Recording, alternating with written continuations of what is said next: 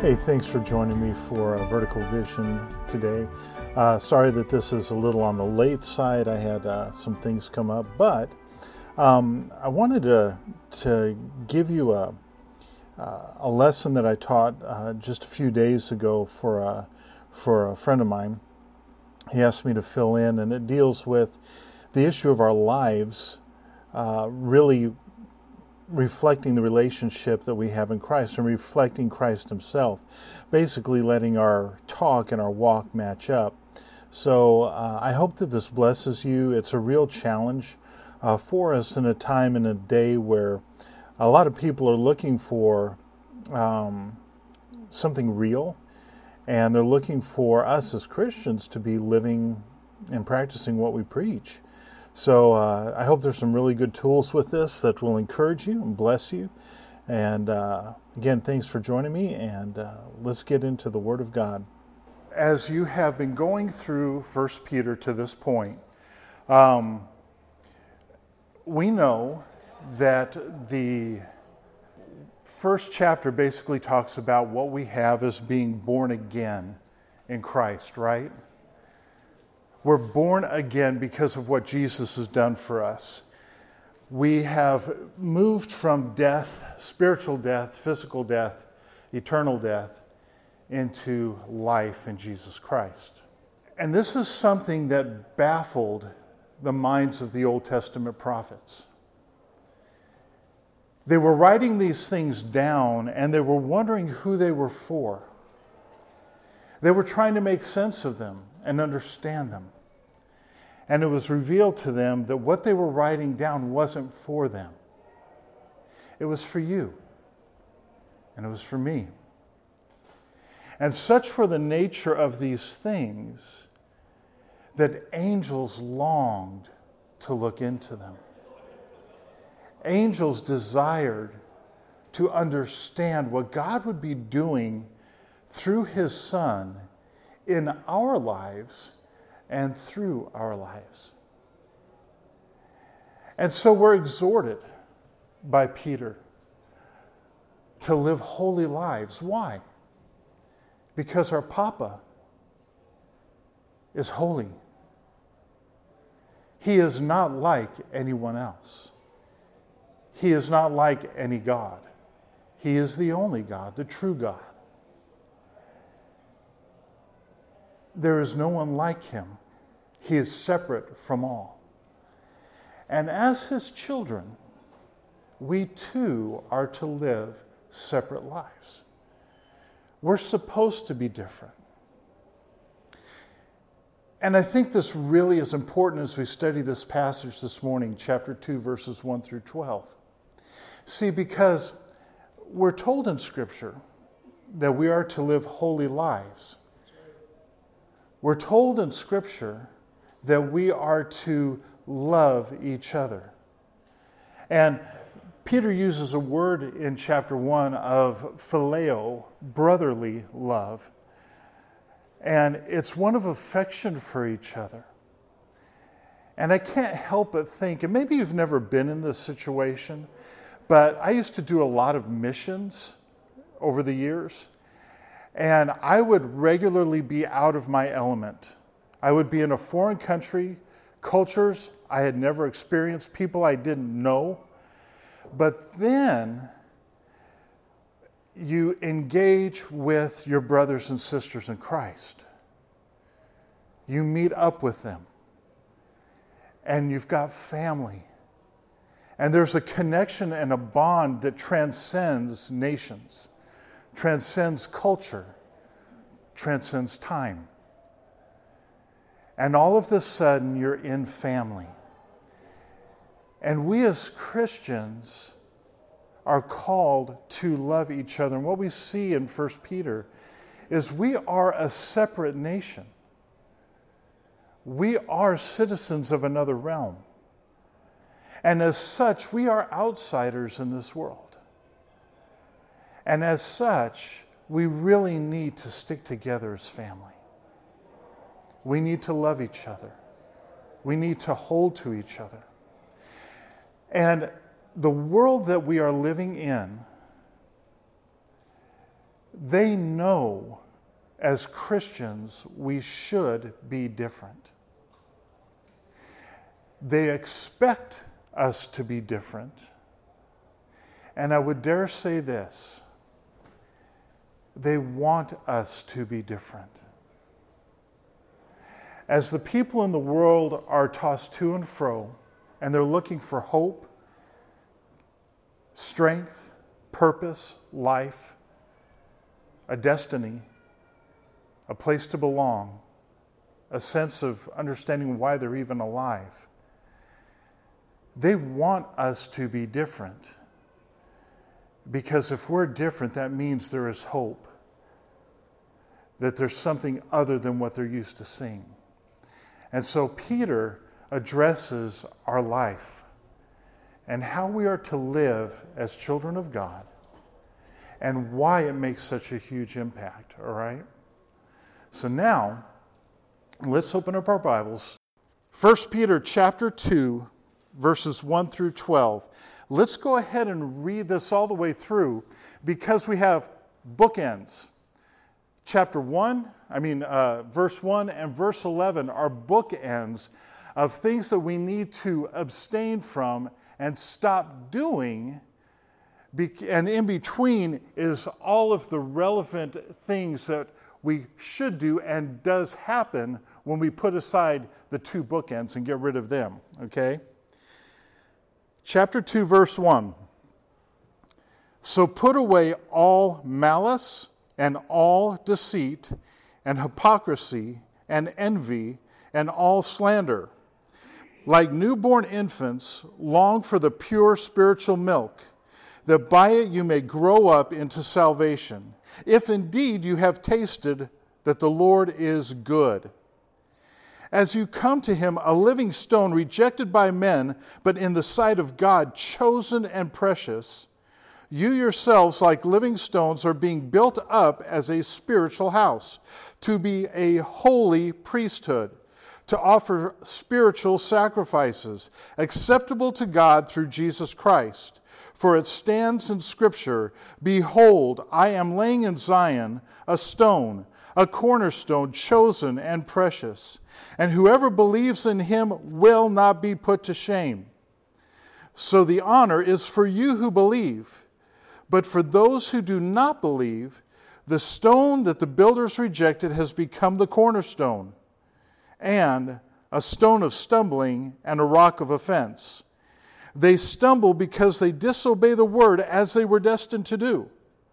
But you are a chosen race, a royal priesthood, a holy nation, a people for his own possession, that you may proclaim the excellencies of him who called you out of darkness into his marvelous light. Once you were not a people, but now you are God's people. Once you had not received mercy, but now you have received mercy. Beloved, I urge you as sojourners and exiles to abstain from the passions of the flesh, which wage war against your soul. Keep your conduct among the Gentiles honorable, so that when they speak against you as evildoers, they may see your good deeds and glorify God on the day of visitation. Right out of the gate, Peter has told us, okay, you are born again. You are to be holy, separate, different from the world, just as your Father is holy and separate. And you are to love each other. You are to care for each other. And on the heels of that is the statement, so put away all malice, slander, hypocrisy. So in the context, he wasn't telling them, hey, don't go down this path. They were already going down that path. And he was saying, stop it. Stop slandering. Stop being a hypocrite. Stop being malicious to each other. Stop living like the world. Put aside, verse eleven, the pursuits of the flesh. Why? Because they war against your soul. They will rob you of the things that God has for you. They will hinder and hurt your relationship with Him, with each other, and your testimony to the world. So right out of the gate, they're instructed to stop doing these things. And gang, here's the thing. This is one of the key issues that a lot of people who do not want to go to church address. Now, you've got hypocrites everywhere you go, and the church is no different. But they expect a higher standard for the saints of God. They expect that different life, that holy life. That's what they're looking for in us. And so we're supposed to put these things aside, not do them. Because as Peter says a little later on in verse twelve, they accuse us of wrongdoing. And you know what? Unfortunately, their accusations can quite often stick. And so if we live rightly and holy before our Lord and with each other, those accusations don't stick. And it has a glorious result in their lives in the end. Hopefully. Okay, it's up to them. But it makes an impact in their lives, and we're going to see that. So rather than being malicious, rather than being gossips, rather than being hypocrites and envying each other and slandering each other and pursuing the things of the world and our flesh, verse two says, like newborn infants, long for the pure spiritual milk, that by it you may grow up into salvation, not to get saved, but to grow in your salvation. If indeed you have tasted that the Lord is good. So when I think about this, he says, put aside all of this garbage, this sin, and long for the pure spiritual milk like a newborn baby, okay? This isn't talking toddler. This isn't talking, you know, an older baby. This is a newborn, boom, brand new. And they want their milk. And they will wake you up anytime, anywhere, to let you know that they want their milk, okay? And they won't take no for an answer. They long for it. And as I thought about this, if we are filling our lives with the things of the world, and sin, and feeding our flesh, we are not going to be hungry for the things of God. For me, I work in Madison, which means generally once a week, I make a Costco run before I come home, okay? But when I get off at five o'clock, I'm usually hungry. And when I go to Costco, that's not a good place for a hungry man to be. And so I'm, and she knows, you know, Jennifer knows, I'll, I'll go through the aisles and it's like, oh, that looks good. And, and it's never, ever, okay, seriously, never good food. The chips look particularly good today. They're on sale. The popcorn with the caramel and the cheese is on sale. I yeah, see, I hit a nerve. So you know what I'm saying? You see that and you go, oh yeah, I'll, I'll just grab that. And then they've got like the, you know, like the peanut butter trail mix that has nothing healthy in it. It's it's all the peanut butter M and M's and, and peanut butter cups and all that stuff. Oh, got to get some of that, you know. And then you put the necessities in the cart too. And usually, and I didn't do that this week, by the way. I was good. But normally, I'm learning. Well, I was actually thinking about this, and it's just like, wow, okay. But um, but the tendency is, as I'm hungry, and I'm in the car making the drive from Madison back to Baraboo, I'll open something up, and then I start eating, and I'm eating the chips or the popcorn, and it's filling a void. And then when I get home, I'm not so hungry for the real food, the good food, the healthy food that has been prepared for me. Because by the time I get home a little after six or on a Costco run, closer to six thirty, they know I'm hungry. And food is usually ready as soon as I walk in the door. It's prepped. But when I have stuffed myself with junk, I'm not so hungry for the stuff that's really good for me and will sustain me. And then, not I'll eat a little bit, but generally then I find myself snacking later on because I wasn't filled to the full. Because I had just a bunch of garbage. And it's not healthy for me anyway. And so for us as Christians, if we are taking in the things of the world, and we're taking in and feeding our flesh and sin, guess what? We are not going to be so hungry for the spiritual milk of God. But only the spiritual milk of God will sustain and help us grow up. And you notice that it says the pure milk, right? The pure, untainted milk. There are a lot of people who taint the Bible. We taint it with doctrine. We taint it with ideologies. We taint it with our personal views. We taint it with what is politically correct. We taint it with what's comfortable. We taint it with all manner of things. And when you have tainted milk, it will make somebody sick. We don't want to have that. We need to be hungry for the pure milk of the Word of God. I encourage you to be in the Word of God for yourself. You and the Holy Spirit.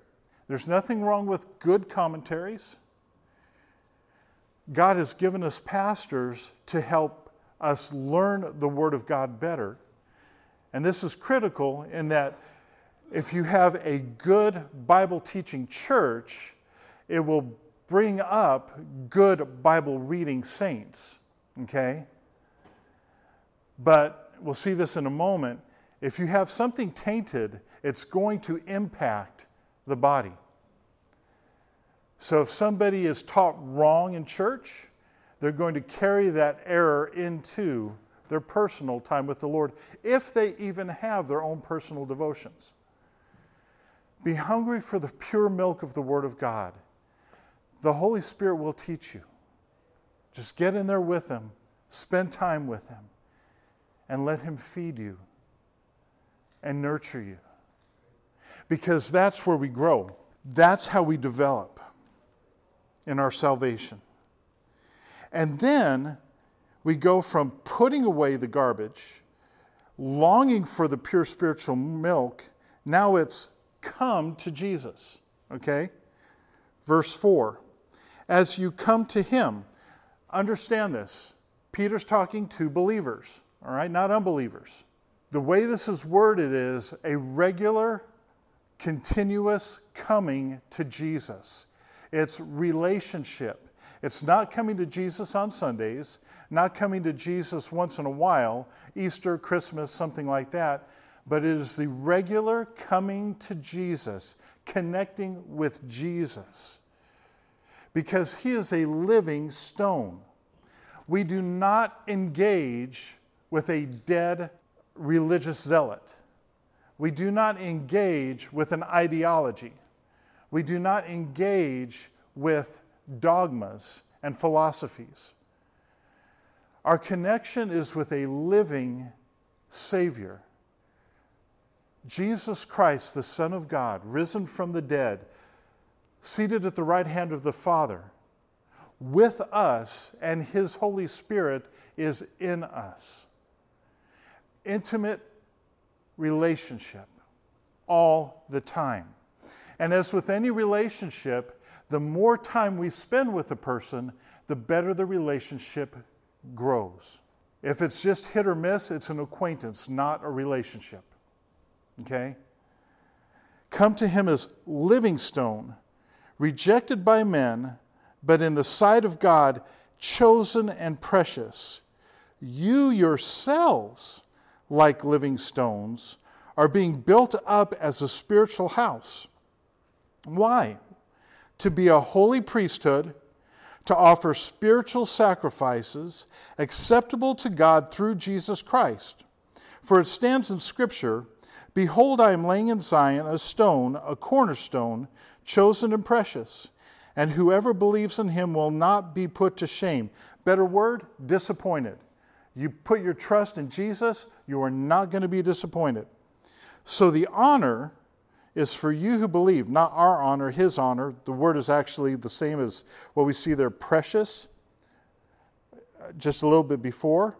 His preciousness is for you who believe, but for those who do not believe, the stone that the builders rejected has become the cornerstone, and a stone of stumbling and a rock of offense.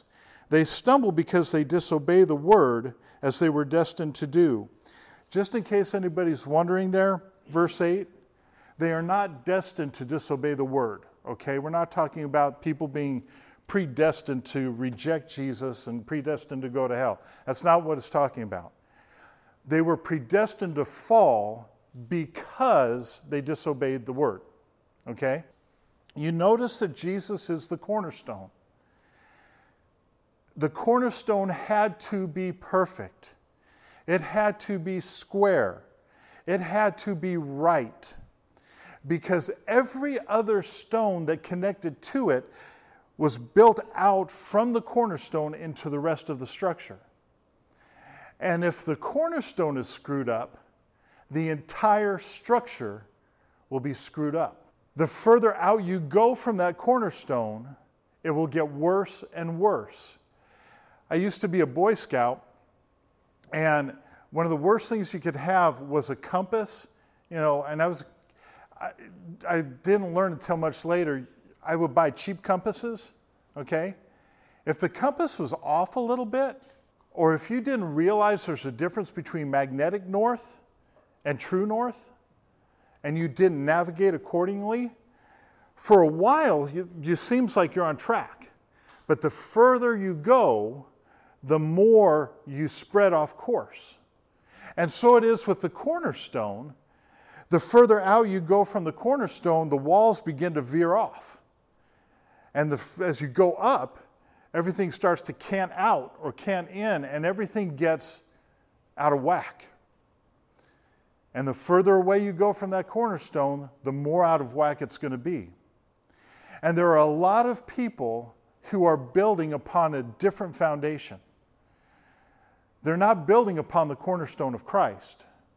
They're building upon the cornerstone of social relativism, progressivism, tradition, ideologies, personal preference, political correctness.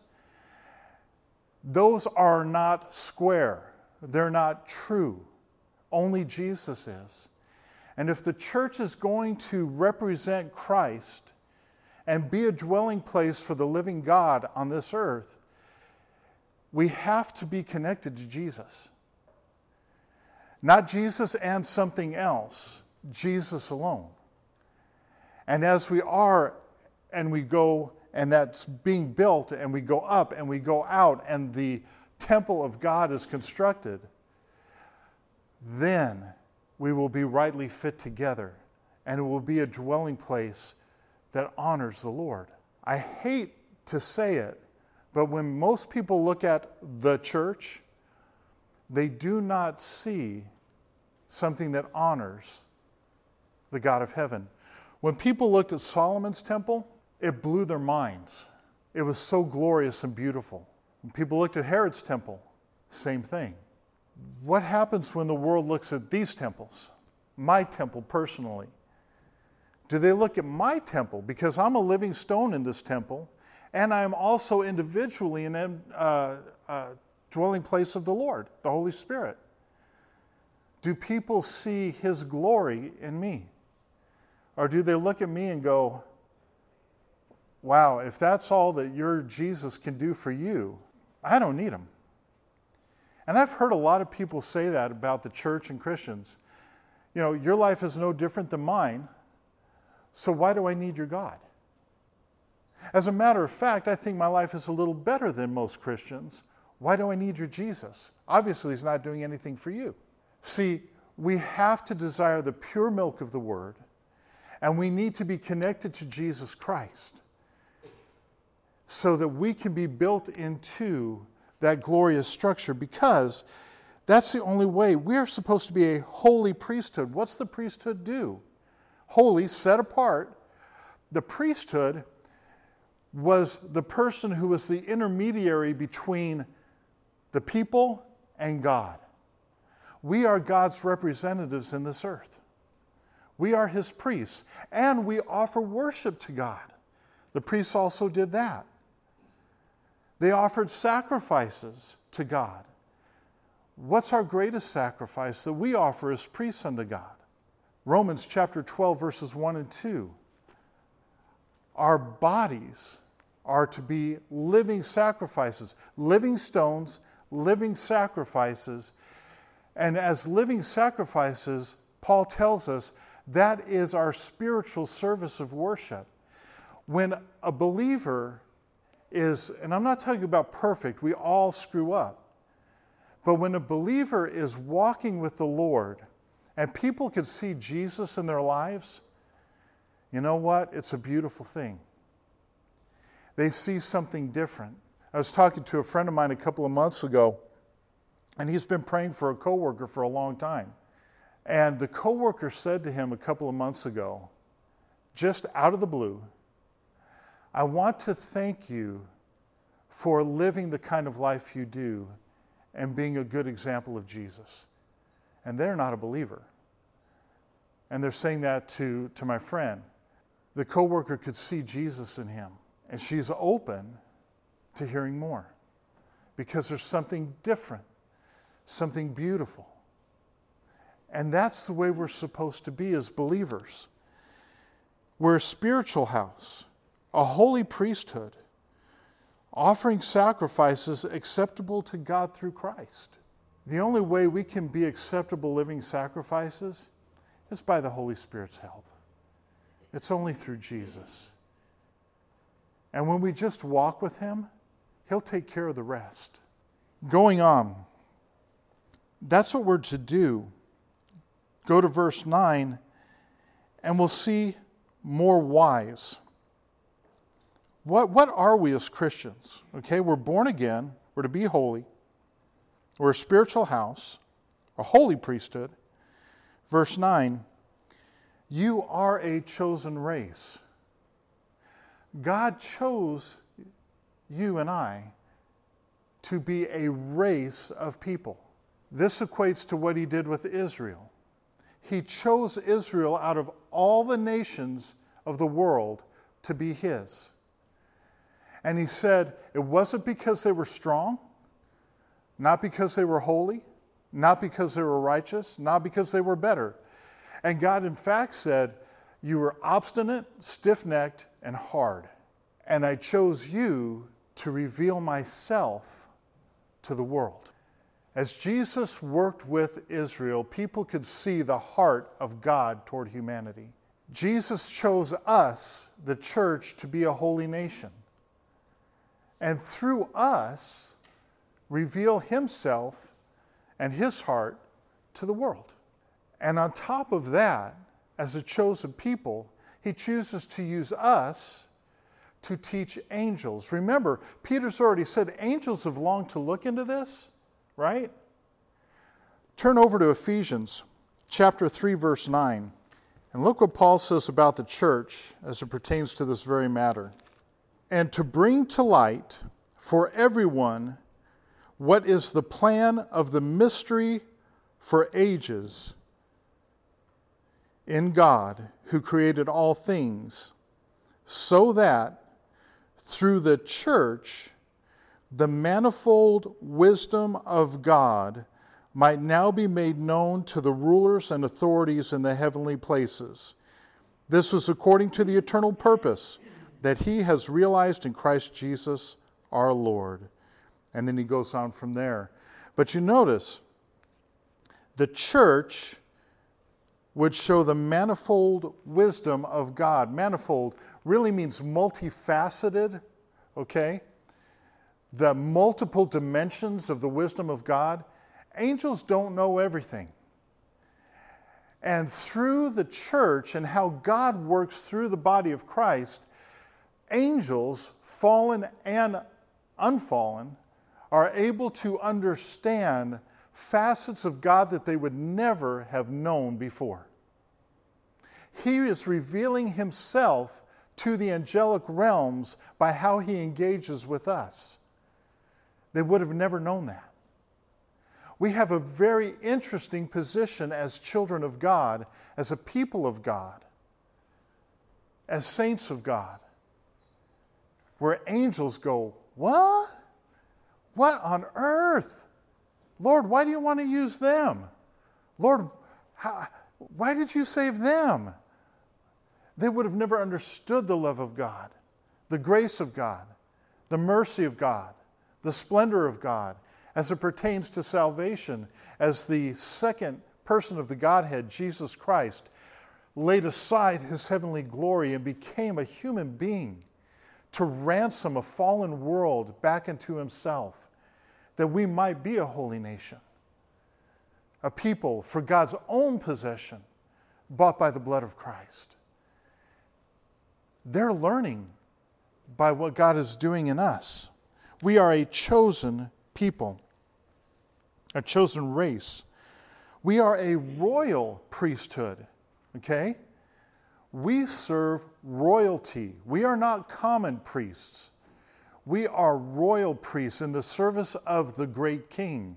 And, you know, there's so much stuff in the news right now about uh, the British royal family, because of all the things with Queen Elizabeth's death and all of the activities and changes that are happening and all.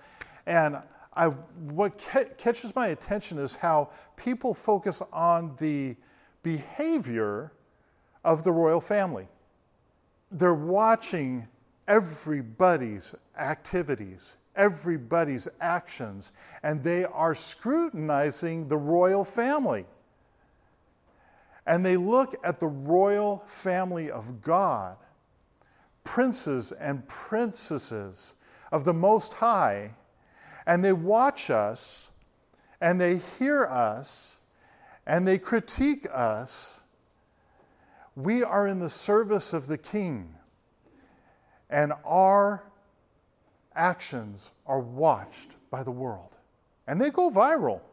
You know, I mean, I, a pastor that, that I've, I've listened to in the past, a good teacher, made some bad moral choices, dismissed.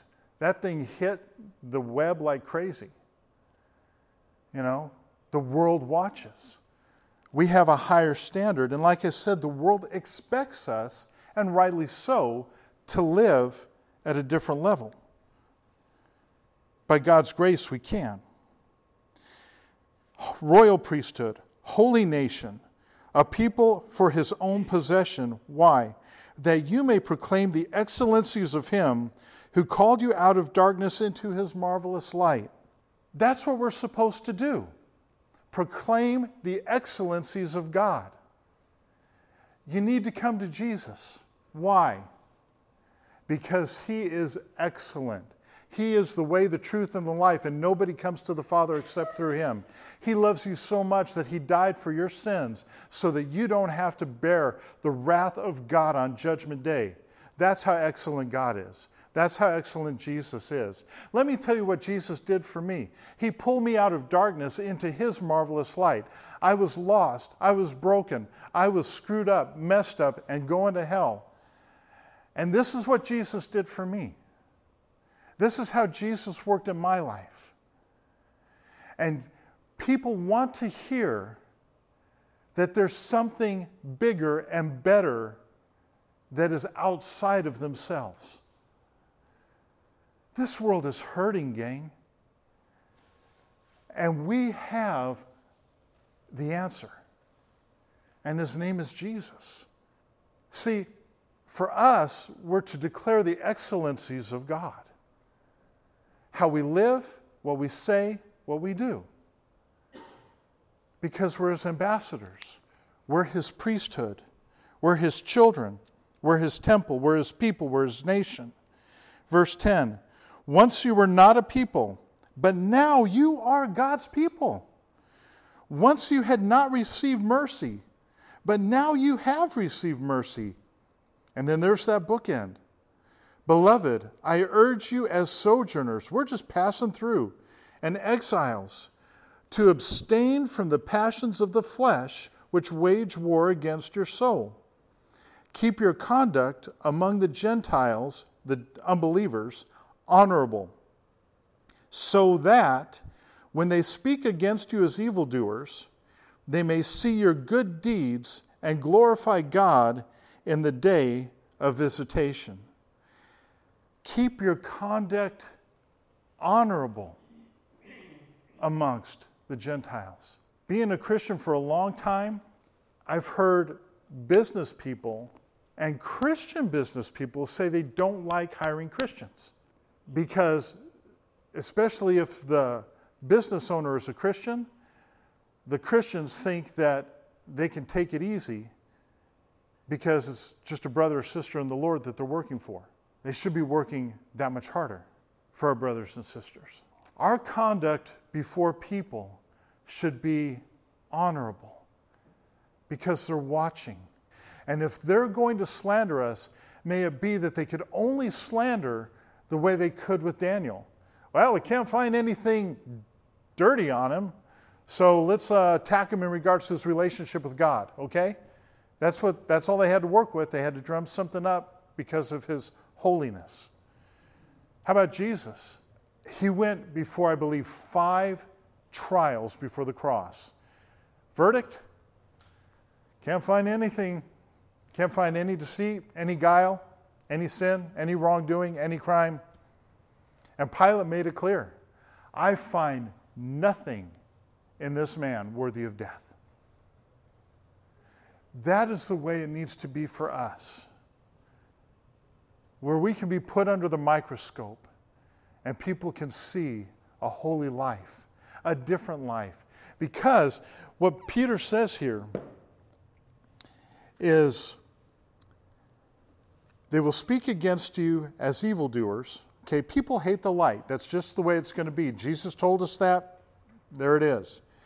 But it says, they may see your good deeds and glorify God on the day of visitation. This brings to mind Jesus saying in Matthew chapter five, let your light so shine before all men that they may see your good works and that they might glorify your Father in heaven. When you look at the way that Darius, Cyrus, Nebuchadnezzar engaged Daniel, they honored God because of what they saw in Daniel. When the Pharisees tried to break Peter and John, and the Holy Spirit filled them and they were able to just, boom, bring the Word of God and the message of God and deal with it right there when they were on trial. The thing that is said is that though that these two men were unlearned, they knew that they had been with Jesus. The correlation of conduct and the way that it's perceived that we are connected with God and Jesus Christ is seen by people. And they will, some of them, glorify God in the day of visitation. That word visitation is a noun. It is the word that is used for an overseer or a bishop, a shepherd of the flock of God. And by our conduct, there will be those who will see, they will glorify God, and they will submit themselves under the overse- the oversight of the great shepherd, Jesus Christ himself. Our conduct will either drive people away from Jesus or, like salt and light, draw people to Jesus. And this is why we're told by Peter, by God through Peter, that we need to get rid of the junk, hold to the Word, hold to Jesus, and walk a life that brings glory to our Father. Because the world's watching, and the world needs Him.